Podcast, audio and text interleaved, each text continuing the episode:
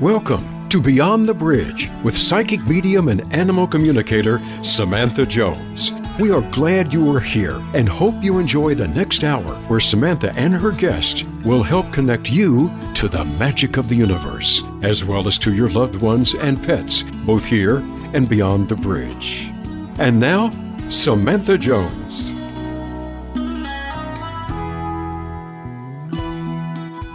Hello, friends, and welcome to this week's episode of Beyond the Bridge. I am your host, Samantha Jones. Thank you so much for being here today. I am excited to have you. Today, we are talking about a topic that is actually really important to me, and I'm excited to talk about it, and that is planet Earth. Um, in particular, what I'm calling this episode is There Is No Planet B. I've come up with this episode for a few reasons. It actually really hit me the other day. Uh, I live in Southern California, and we have a lot of wildlife around us. And lately, there is one story after the other of wildlife being hit by cars or dying of rat poison or whatever it is that's going on. And these things are really upsetting to me as an animal lover and as a lover of, of all things nature. So I wanted to talk about different things that we can do to help our planet. My goal with this episode is not to try and convince you that climate change is happening or that we are damaging our planet with the things we're doing. I think that's pretty obvious. But instead, I want to try and help to give some solutions, some different options on ways that you can help. I know a lot of times people think that they're just one person and one person can't make a difference. But the thing is, is that one person can. And if we all thought like that, that that one person can't make a difference, then there wouldn't be a possibility for there to be a change. But I'm one person, okay? And I guess we could look at this kind of like, let's look at it as like a pyramid scheme kind of thing. Like, um, what do they call that? Multi-level marketing, like um, Mary Kay. Let's look at that, okay? You have one person that started this, right? And now look at how huge it is. Because that one person brought another person in, and that person brought another person in, and it just kept growing and growing and growing. Well, that's exactly what could happen with what's going on with our planet, with climate change, with protecting our environment, our everything nature, everything related. We can do that. And it starts with each and every one of us. When I, my spiritual awakening first started, I started to feel more and more connected to the environment, to the point where I didn't want to kill bugs at all. Um, even spiders that used to creep me out, unless it's something that's going to harm me or my family or my animals, I let it be. That's not something I used to do. I, if there's a spider in the house, I will take it outside. The other day, we noticed this spider web in the back of my husband's Bronco. Um, our daughter noticed it, right? And like, they're both like, ah, spider, spider. And I'm like, okay, you know, it's just a spider. It's not going to hurt us. It's very small, you know, trying to think of all the positive things. It's just a little spider. Why do we do that? But like, for me, I don't want to kill that spider because it's a part of the environment. It's a part of our ecosystem. And who am I to take that spider's life? It's not doing anything to me. So I've kind of changed in the way that I relocate these things when I find them.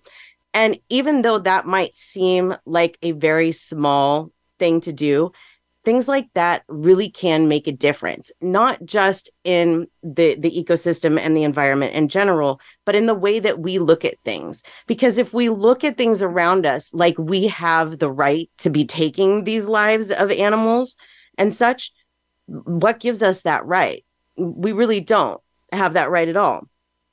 So in Southern California, like I mentioned, we have a lot of animals here. And recently there was this black bear that um, that we were kind of watching like through the different local news. They were posting things about this bear, and he was in Malibu one day on the beach. And then the next day he's over in Wildwood here, which is by us.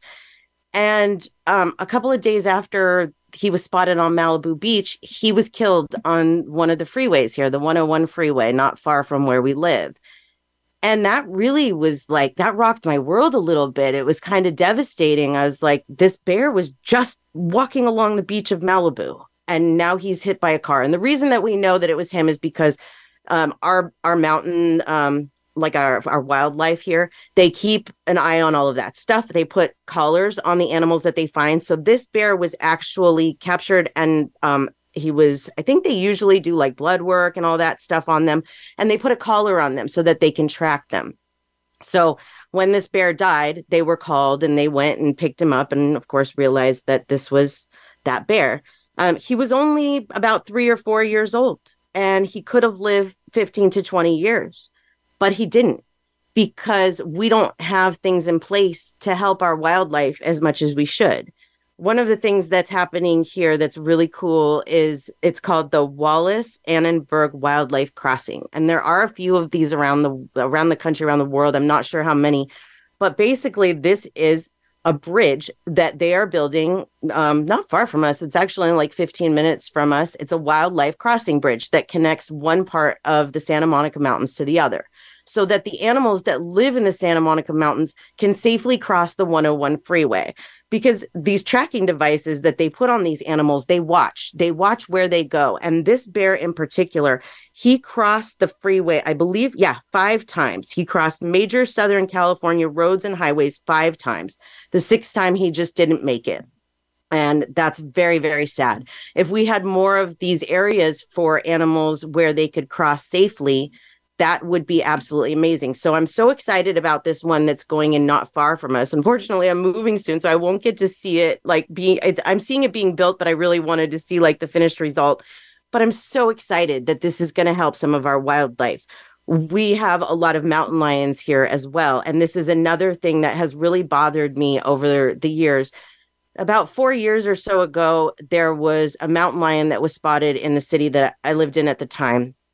And they posted a picture of her and, you know, said that she was, you know, walking through streets.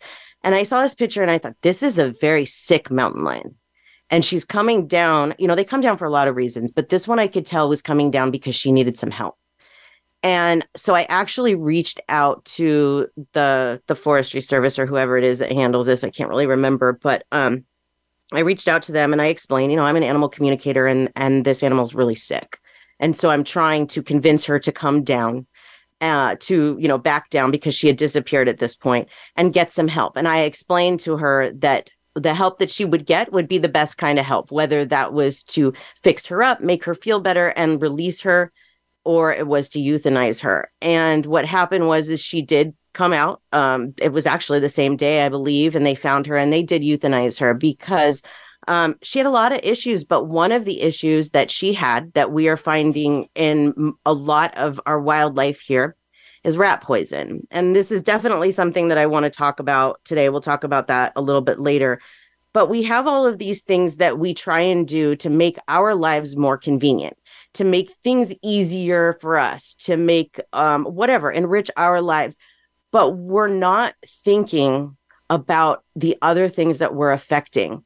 Nobody likes having rodents run all over their backyard, right? And I know sometimes they might come into the house. We have, I feed the birds, so we have rats and mice and stuff in our backyard that come out. I will never, ever do anything to those rats to try and stop them, except for stopping to feed the bird, the birds. There are hawks, there are owls, there are coyotes, there are all kinds of things around here that will naturally take care of those for me if they're needed. You know, there's things that you can do to keep them out of your yard and all of that. But poisoning the rats is not helping the situation. It's actually making the situation a lot worse.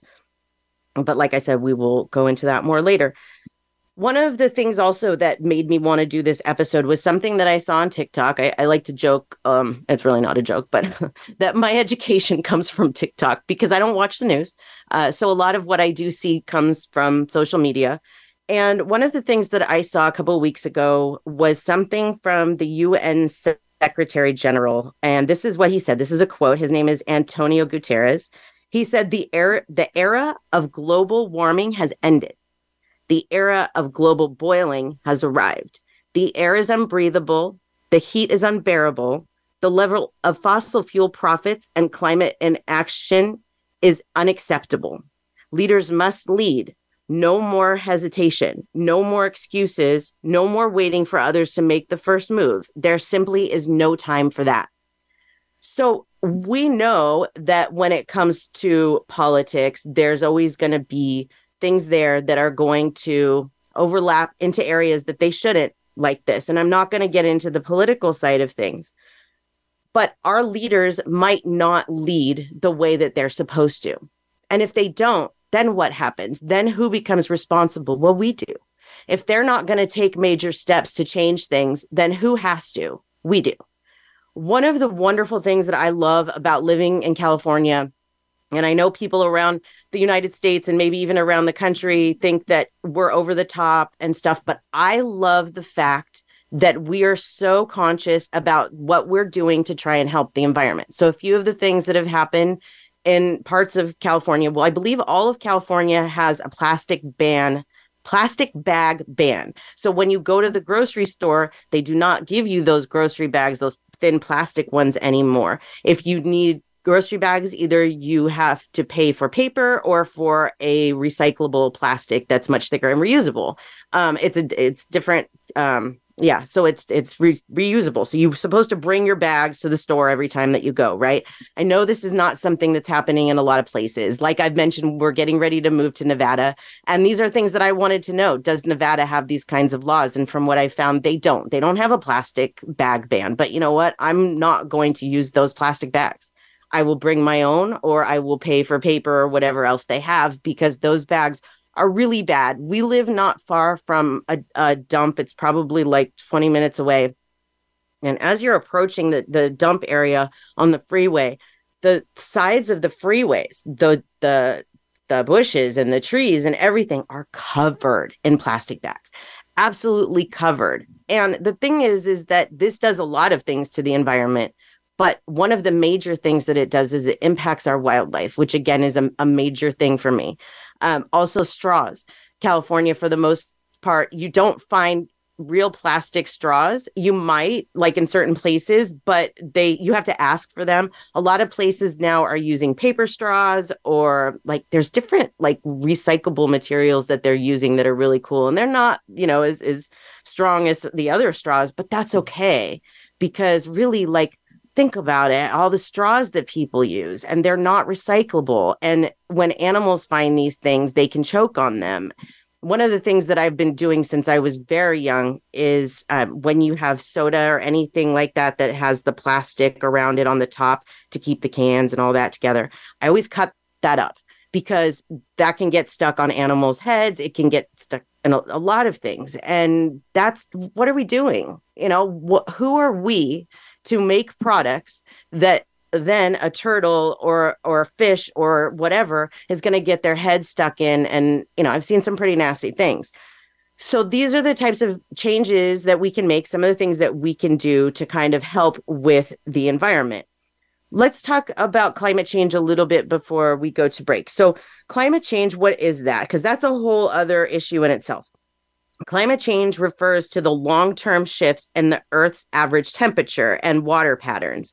One of the things that I heard recently was that the water, um, some of the ocean water on the coast of Florida was reaching over one hundred degrees. And that is not sustainable for, for ocean life. They can't handle that kind of temperature. So this is just going to kill our ocean life if the temperatures of the water keep rising the way that they are.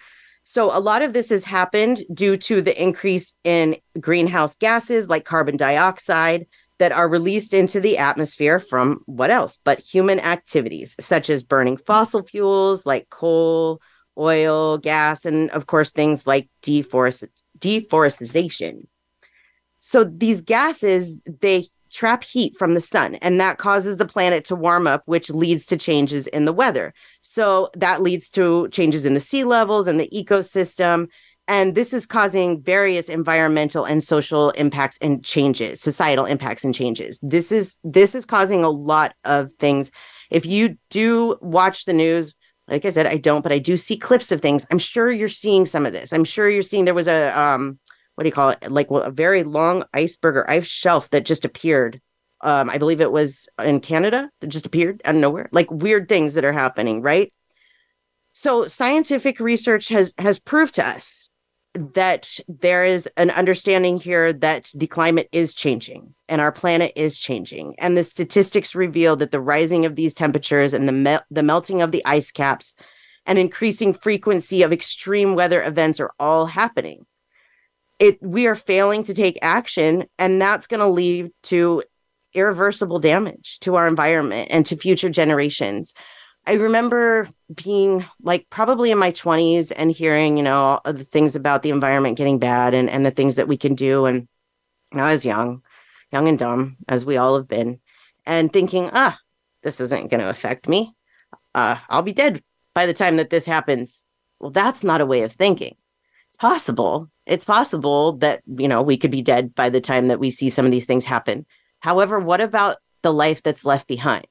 Why don't we care about the life that's left behind as much as we care about our own lives? That's important, because this goes on. This world goes on after we leave. And depending on what you believe, if you believe in reincarnation, if you believe in simultaneous time, if you believe in any of those things, then you believe that you'll be coming back here. And chances are you're going to come back here at some point where you're going to have to deal with what we've done to this planet. Uh, I'm sure that that falls into a lot of our our lessons and plans and stuff, but um, we're not going to get out of it. Even if you think you are, because you're not going to be here to see a lot of this happen. You're not. You're not. It's not going to get mm-mm, going to have to face it one way or another. And if you don't want to look at it that way, then what about your children? What about your grandchildren? All of them deserve a beautiful, healthy environment, and we're not giving that to them. We are not leaving to the heirs of this planet what we should be leaving them, which is not this disaster that we've created on this planet. So let's go ahead and take a break. And when we come back, we're going to talk about, like I said, some things that we can do, some practical changes that we can make to try and help not just the climate change, but also with the extinction of animals and, and all of the different things that fit into making sure that this planet survives, because there is no, there's no plan B. There's no planet B. We can talk all we want about going to Mars, but it doesn't look like it's happening anytime soon. So where are we supposed to go when this happens? We don't have a plan B. So that's what we need to figure out. So let's go ahead and take our break, friends. Stay tuned. We'll be right back after brief messages.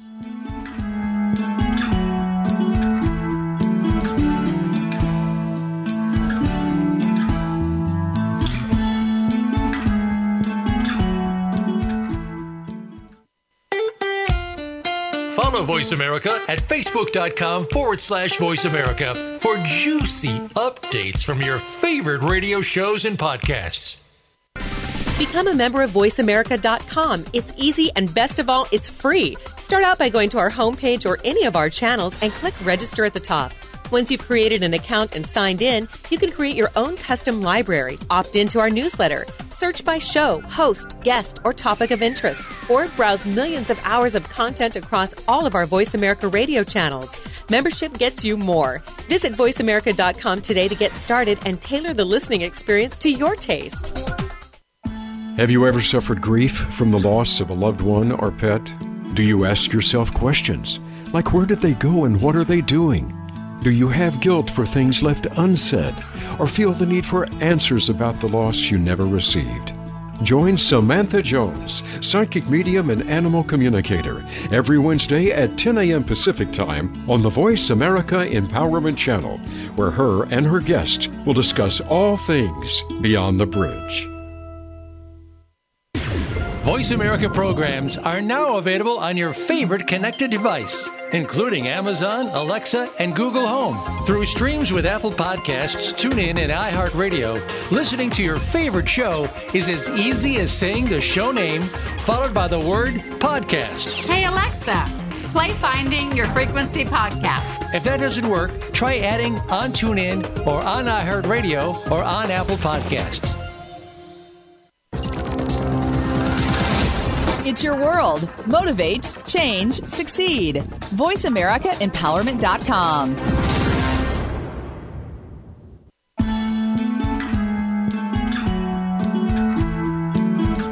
Welcome back to Beyond the Bridge with Samantha Jones. Have a question for Samantha or her guests? Or would you like a reading? Join us on the show at eight eight eight, three four six, nine one four one. That's eight eight eight, three four six, nine one four one. Now, back to the show with Samantha.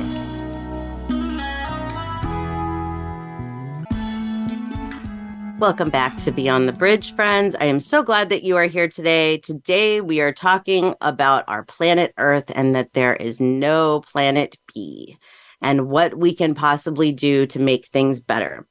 So in the first part, I talked about the animals, the way that wildlife is affected by the things that we are doing. And so I want to talk more about that. And you know what? I want to invite you that if there's anyone listening that would like to call in and talk about this subject, maybe give some advice on what you've done or ask some questions, please feel free to. That number is eight eight eight, three four six, nine one four one. So I talked about the rat poison and how this is affecting the wildlife. It's not just affecting the, like things like um, the the mountain lions and stuff like that. Like I mentioned, it's also affecting our owls, our hawks, all of those things, our coyotes. I know that a lot of people are like, oh, wildlife, you know, scary. There's coyotes and I have a little dog and the coyotes. Okay. They were here first. This is their home. Like, it kind of makes me crazy when people are like, shoot the bear that's that's walking on the beach. This is its home. Shoot the mountain lion that's roaming through our neighborhoods. This is its home. We are taking its home from, from them. We are building on land that was their home. We are doing things to our environment that is causing them to not have enough water, to not have enough food. So they have no choice but to come down and to try and find food and water here. And it, it stinks because I know a lot of people whose animals have been taken by coyotes. But this is their environment. This is, if we're going to live where these animals live, then we have to respect them.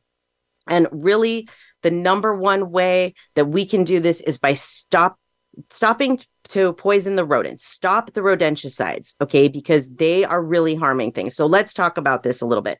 So these rodenticides, they have harmful effects on a range of animals beyond just rodents. These effects occur because these rodenticides are designed to target the unique biology of the rodents, but can inadvertently harm non-target species through ingestion and secondary poisoning. So when you, even if your exterminator tells you that that's not what's going to happen here, it is very, very possible if you're poisoning those rats and those mice, and then the other animals are coming to eat it, that they are getting those toxins. That's why they're seeing this in the mountain lions around here.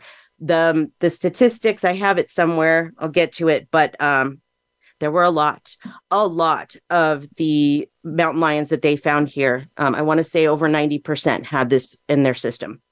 So animals that prey on rodents, such as birds of prey, like hawks, eagles, owls, and then mammals like foxes, bobcats, coyotes, reptiles such as snakes, these are all affected by eating poisoned rodents.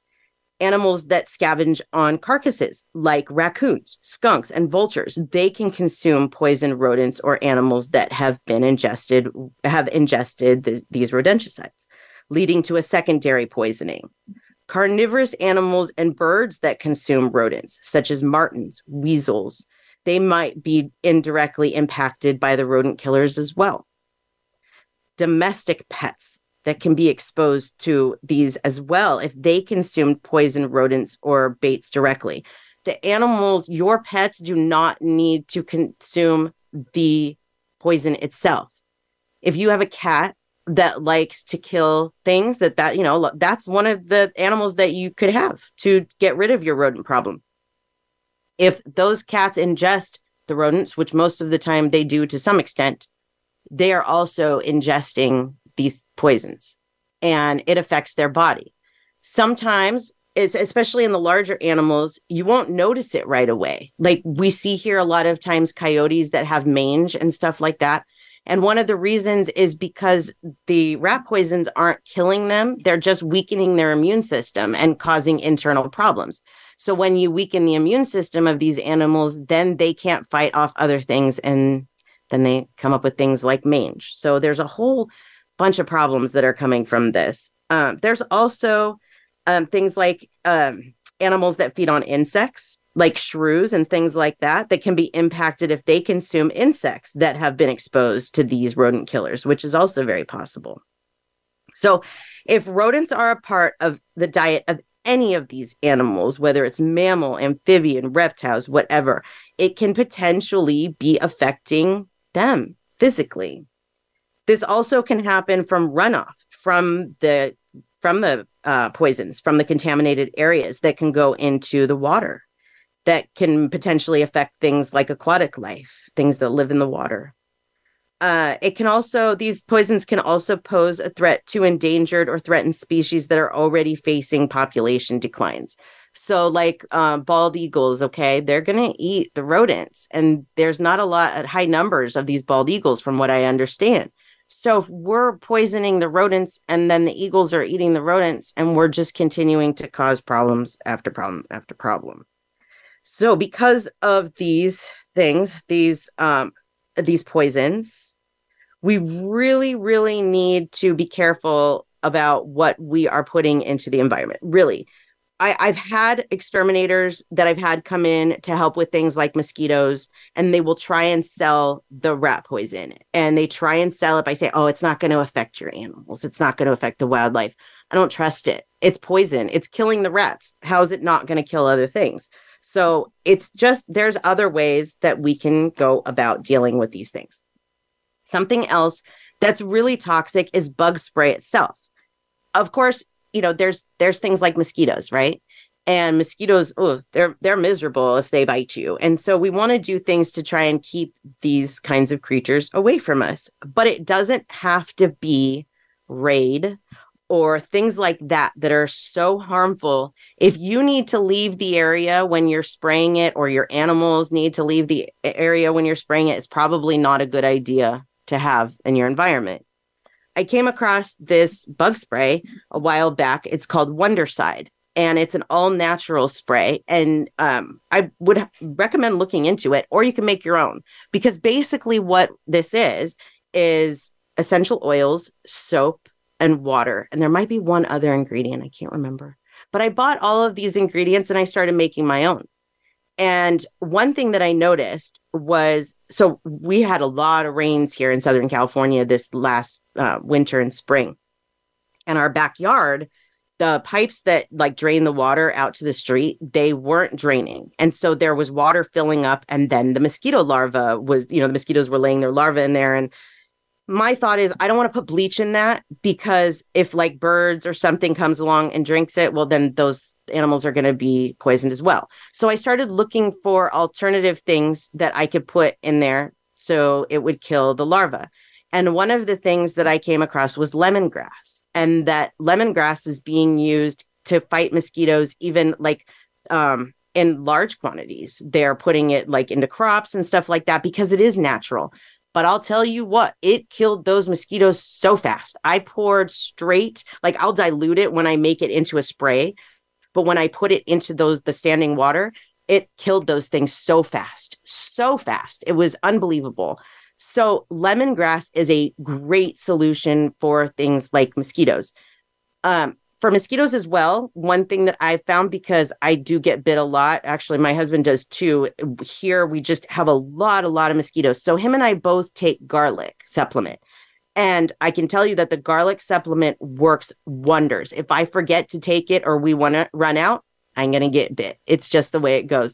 So I, I can't remember how much I take, but I take two, how many milligrams it is, but I take two in the morning and one at night. It's also really good for your heart. So, and you don't smell it. Like the stuff that you can buy is, it's odorless. So it's not like you have garlic coming out your sweat pores or anything like that. Um, but the mosquitoes, they know it's there. And so they leave you alone. Every once in a while, I might get one little bite, almost like the mosquito didn't, uh, didn't pick it up. But as long as I take that, I'm, I'm pretty good with it. The Wonderside spray or the, um, you know, making your own, that also helps. That helps a lot, because if you use the lemongrass, it keeps them away. You can also use things like citronella. There's so many things that we can use that are, you know, different than these poisons.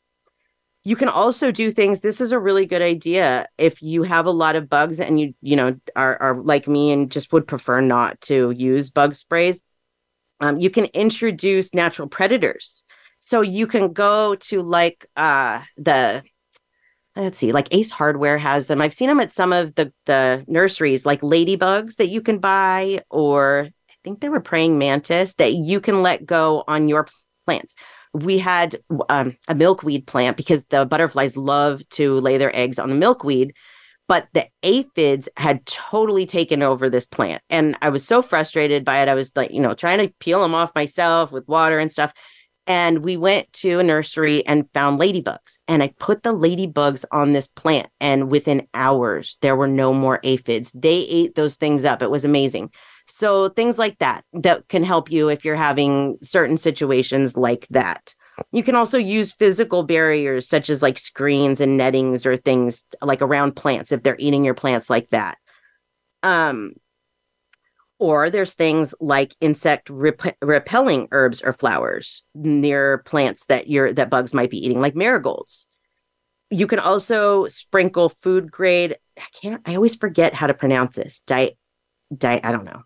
It's called like D E or something like that, but you'll know what I'm talking about. It's like a white powder, and it's basically like shells that are crushed really thin, uh, and you sprinkle it around the outside perimeter, and then when pests cross it, you know, then it it takes care of them. It dehydrates the the insects. So there are things that you can do that aren't as harsh as bug sprays. Also, other essential oils like peppermint, rosemary, citrus. You can look all these things up. If you have a certain bug or whatever that's bothering you, look it up and see what it says that you can do. But by using these methods and changing the way that we approach, like with our, our pest control management, we definitely can change things, because things like bees, for example, bees are essential and they're dying. And there are a lot of people that are doing bee conservation, but it's not enough. Like it, it, we need more. We need to stop killing off our bees, because we, we, a lot of people see bees and they think, okay, well, this thing has a stinger and it could sting me and hurt me. Ooh, you know, sorry.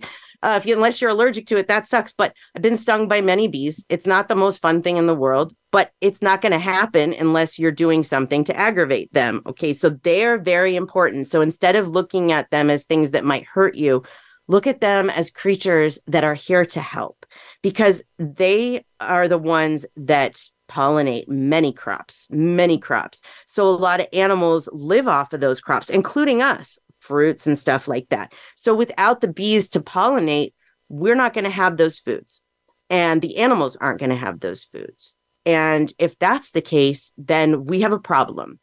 We already have a hunger issue in this world, a hunger issue that really doesn't need to be, but I'm not going to get on that soapbox. But we don't, we don't need to make it worse, is my point. We need to try and make these things better. And so making sure that our bees survive what's going on and that their numbers populate is absolutely going to help to make this situation a little bit better. You know, like I said, there's not, it's not one person. It's, it's a multiple people. It's everybody. But if you can just share these things with, with one person, they might go and share it with somebody else. If I get you today to stop using Raid, or to stop using rodent killer, then this episode is completely worth it to me. Everything that I do is worth it, if it's even if it's just one person, because you'll go and you'll make that difference, and you'll help for some of those animals to survive. And maybe you'll look at the bees a little bit different too.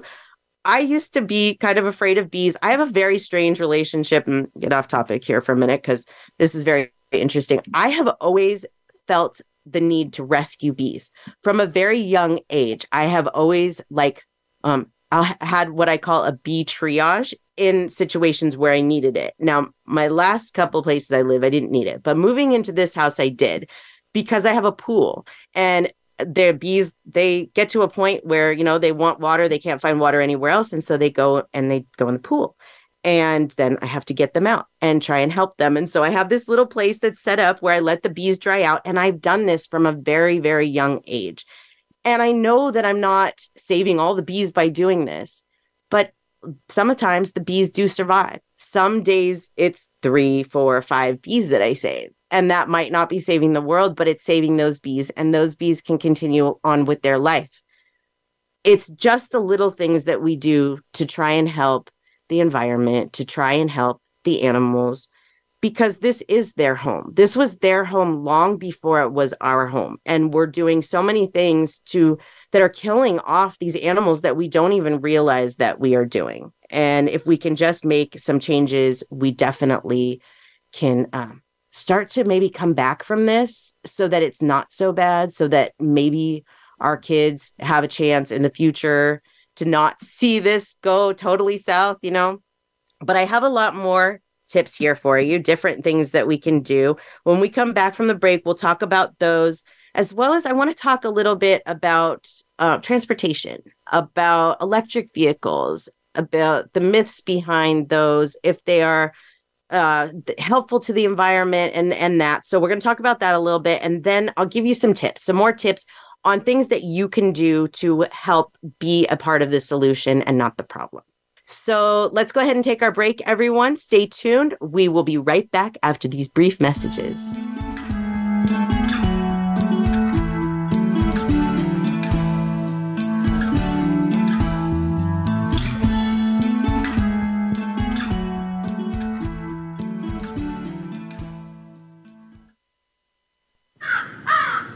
Birdie told me Voice America is on Twitter. Follow us at Voice America T R N. Where can you listen to some of the world's top life coaches ready to dish out success tips and entrepreneurial guidance? The Voice America Empowerment Channel will do just that. Whether it's personal growth, building a better business, or inspirational life stories, make it a daily habit to tune into our programs. From weight loss and personal branding to law of attraction and increased happiness, you'll find it every day at voice america empowerment dot com. The Voice America Empowerment Channel. It's your world. Motivate, change, succeed.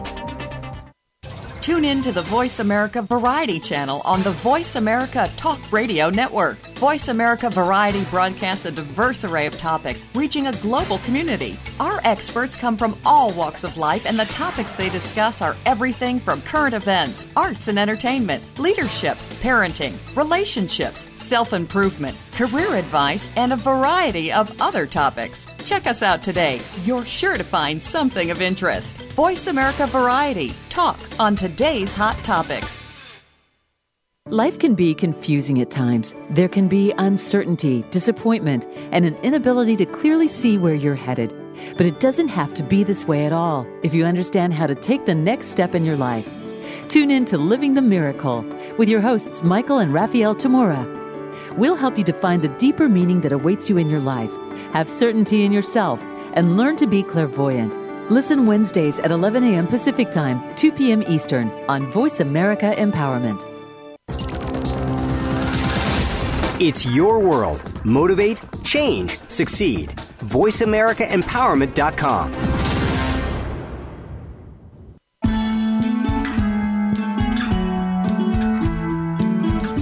Welcome back to Beyond the Bridge with Samantha Jones.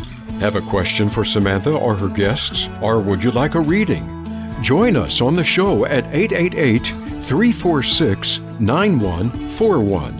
That's eight eight eight, three four six, nine one four one. Now, back to the show with Samantha.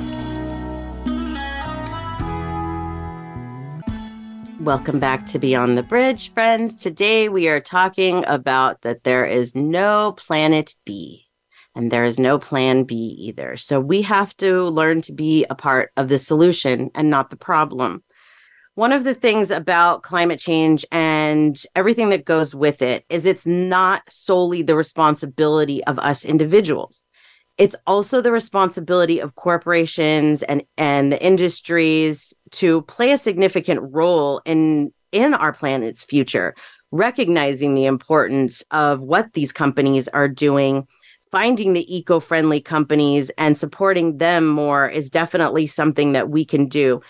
But as far as like with cars, okay, I don't think that it's any secret that one of the things that puts the most pollution into the air Are, are automobiles. And if you live in a place like I do, like Southern California, there are so many cars, so many cars. I would love to move to a place like the Netherlands that doesn't use cars as much, that you ride bikes or you take public transportation. But here it's just cars and cars, cars, cars. So I don't think that I really need to get into a whole bunch about why that's happening. And we, we know that gas-powered vehicles, diesel vehicles are bad. We also know that airplanes are another contributing factor to global warming because of the, the jet engines. They burn a very large amount of fossil fuels. So there's things that can be done within these companies to try and make things better, and they are. You see a lot of companies now that are coming out with electric vehicles. I see around town here uh, our, our trash trucks, they are powered by um, electricity. They are not gas powered, things like that. But there's also things like taking other forms of transportation. Like if you're going to travel and you really want to, you know, watch out for these things, boats and trains are a better option. They're generally considered to be less Uh, less impact on the environment. Boats in particular, they use cleaner fuels, and they are a lot of times powered more by electricity, so they're more environmentally friendly than planes or cars. Um, now, electric vehicles, I really want an electric vehicle. And you know what? I, I get flack for this sometimes. P- some people are like, oh, yeah, yeah, good for you. Get the electric vehicle. And then others are like, why? Why would you do that? That's just as bad for the environment. But here's the thing, okay, let, let's talk about electric vehicles for a minute.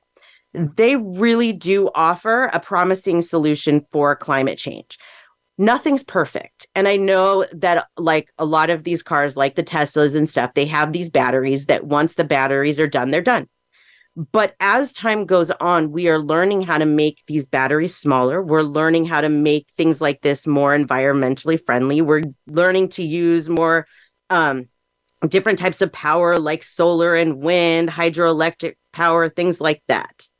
And these things are significantly able to reduce our carbon footprint. They just are. So the electric vehicles are a great way of kind of helping those things. So let's talk about a few of the benefits of electric vehicles. Well, first of all, it's less pollution because they produce fewer emissions than gasoline cars, which helps with the air quality and reduce, reduces greenhouse gases.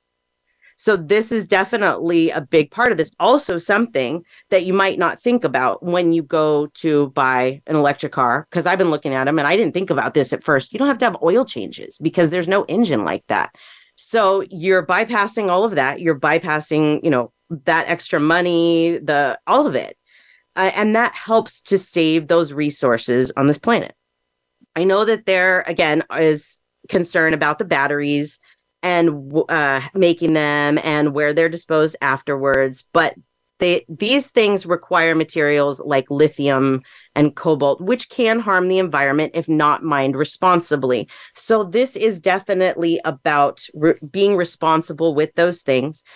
There's always going to be things that we're going to produce that we might not be able to get rid of. And unfortunately, these batteries might be one of them. But like I said, as time goes on, we will learn more and more how to make these things smaller and smaller and less impact to our environment.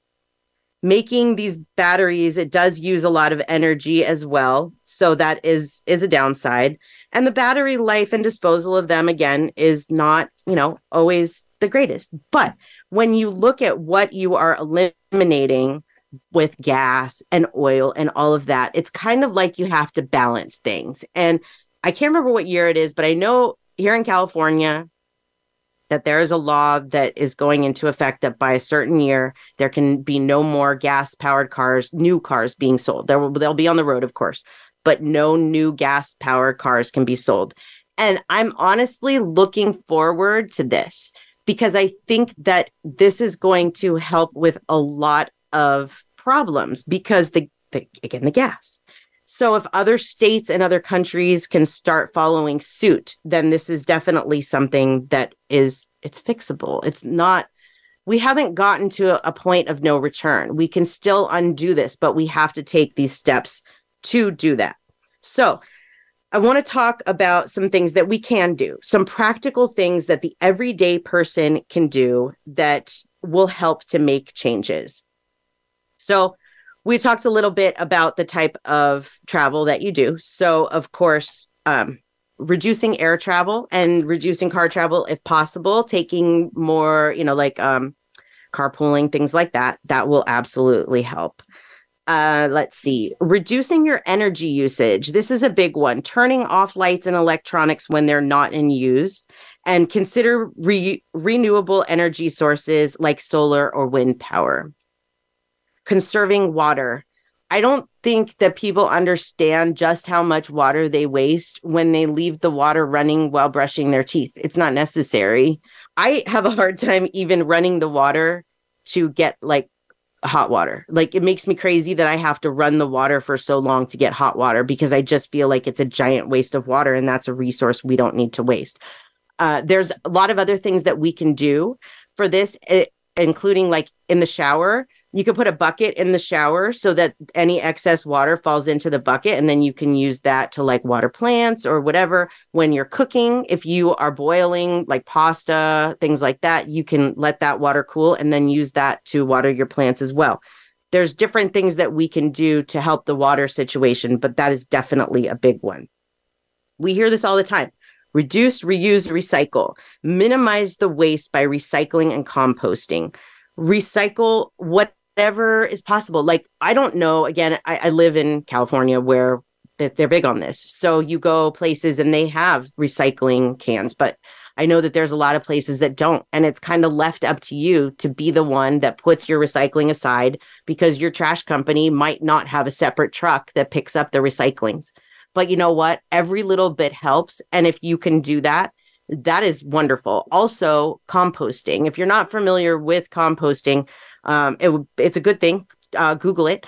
Uh, but basically, you take like your leftover food scraps, and you're not throwing them in the trash. You're using them as food for other things. A lot of the foods that we don't eat, I give to the birds or to the rats, the squirrels, whatever. Uh, there's no need for food waste.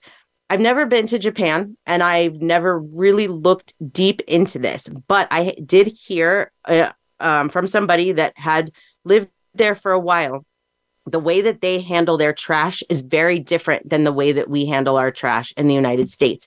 There is a trash can for every single thing. They pick up trash on different days. So like, you know, plastics on this days and food is on this days. Every single thing goes into a different container so that it goes to the proper place so that it can be recycled or whatever is done with it. And if more places would follow that suit, then we could do a lot more with how we are recycling things, how we are composting, and all of that. But um, you can even get like a little composting bin for your kitchen counter where you put your food scraps in. There's all kinds of different things that you can do. So I would definitely, if you're interested in that, look into it. Other things that we can do. Eat sustainably. Okay, so this is something that can be controversial with a lot of people because people like their meat. But eating meat and um, supporting large farms that are not eco-friendly, it makes the problem worse. So something that I noticed after my spiritual awakening that was very weird was that food started tasting differently. When my vibration started getting higher and I started being connected more to the other side, food that isn't handled right tastes weird to me. So I can no longer eat K F C. Most places I won't eat chicken from. Um, I love chicken and waffles. It's one of my favorite meals, but I'm very picky about where I eat it from. The chicken has to be free range. Um, I can taste it in the chicken if it's been in a bad situation. That to me tells me that we should not be eating these animals from fa- farms. I'm not going to throw names out there. We all know the big commercial farms. I'm, I'm not going to do that. But we could buy either meats that are more environmentally friendly, like the free range, the ones that aren't fed antibiotics, things like that. Or we can do things like not eating meat, like eating more vegetables, eating more fruits, eating more grains, things like that. I really like the Impossible Burgers. If you've never tried these, I highly, highly recommend it, especially that brand. The Beyond Burger isn't quite as good in my opinion, but the Impossible Burger, it tastes just like a hamburger. Most of the time, if we go out to eat and I'm in the mood for something like that, um, if, if it's a restaurant that offers the Impossible Burger, I'll get it because it, it you know, it's still high in fat. It, it might not be the greatest thing in the world for you, but it's much better than the meat. It's so much better than the meat. So that's definitely something to take into consideration is what you're eating. Where is it coming from? Where are the eggs coming from? Where, you know, cows are one of the things that let off the most gas, right? So all of those cows being, you know, waiting to be killed to be meat, they're letting these gases off into the air. And this is another thing where it's like, I know a lot of people look at it as like, okay, well, the animal's already dead. So, you know, they go to the grocery store and I buy the meat. But if we all kind of stop buying these meats that come from these big farms that are treating the animals like this or that or whatever, they'll eventually have to do something because they won't be able to make a profit anymore. It is mass numbers in these situations. But you know what? Even for me in, in these situations, I look at myself as a part of the solution. And so I no longer buy meat from grocery stores. Uh, I don't cook a lot of meat because it is really hard to find good meat. When I want to eat it, I just eat it out um, or try and get it from a responsible place. But even places like Trader Joe's or Whole Foods, sometimes I've noticed that their chicken can be kind of weird. So really, um, a lot of times it's just about eliminating that. So we only have a few more minutes. I want to go through some of these other things really quick that we can do to kind of help. You know what? I want to talk about products since we only have a few minutes. Here's some things that you can do, some products that you can change to make things better in your household. Baggies, trash bags. Look for things that are recyclable. We use recyclable trash bags. You can find them on Amazon.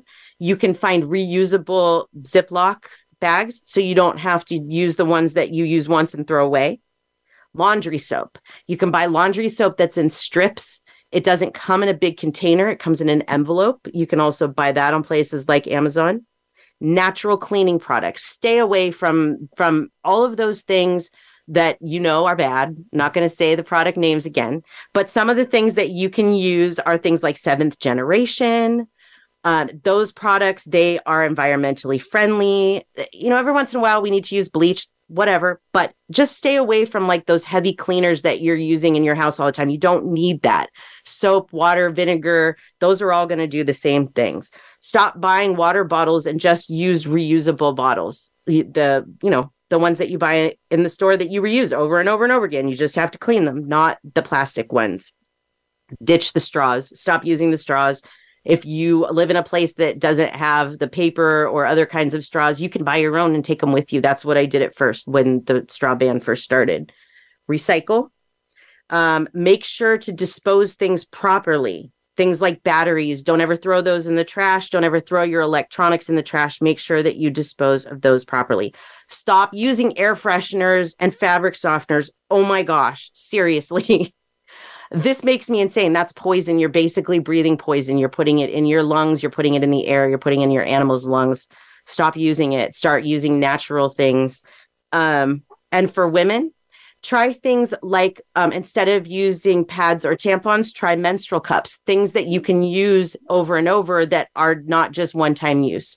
There are so many things that we can do to help the environment, to reduce our carbon footprint, to, to help. And I haven't even scratched the surface today. So if this is something that you found interesting, that you're passionate about, that you're willing to help, do some research on the internet. Reach out to me. I'd love to talk to you about it. I'd love to give you some tips. I have eliminated most chemicals in my family's life. We do not use chemicals for the most part. So I'd be happy to help as well.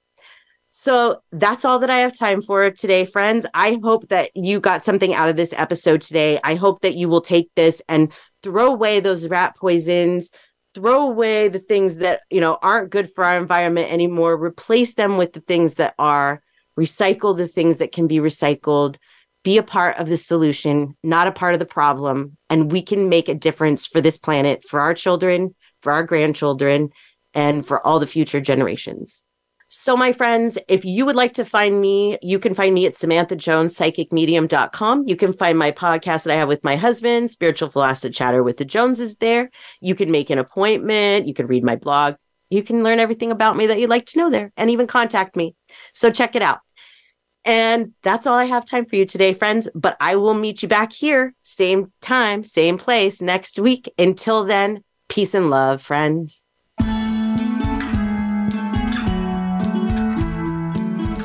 Thank you for tuning in to this week's episode of Beyond the Bridge. We hope you will join Samantha and next week's guest for more eye-opening ways to connect to the universe. Until next week, peace and love.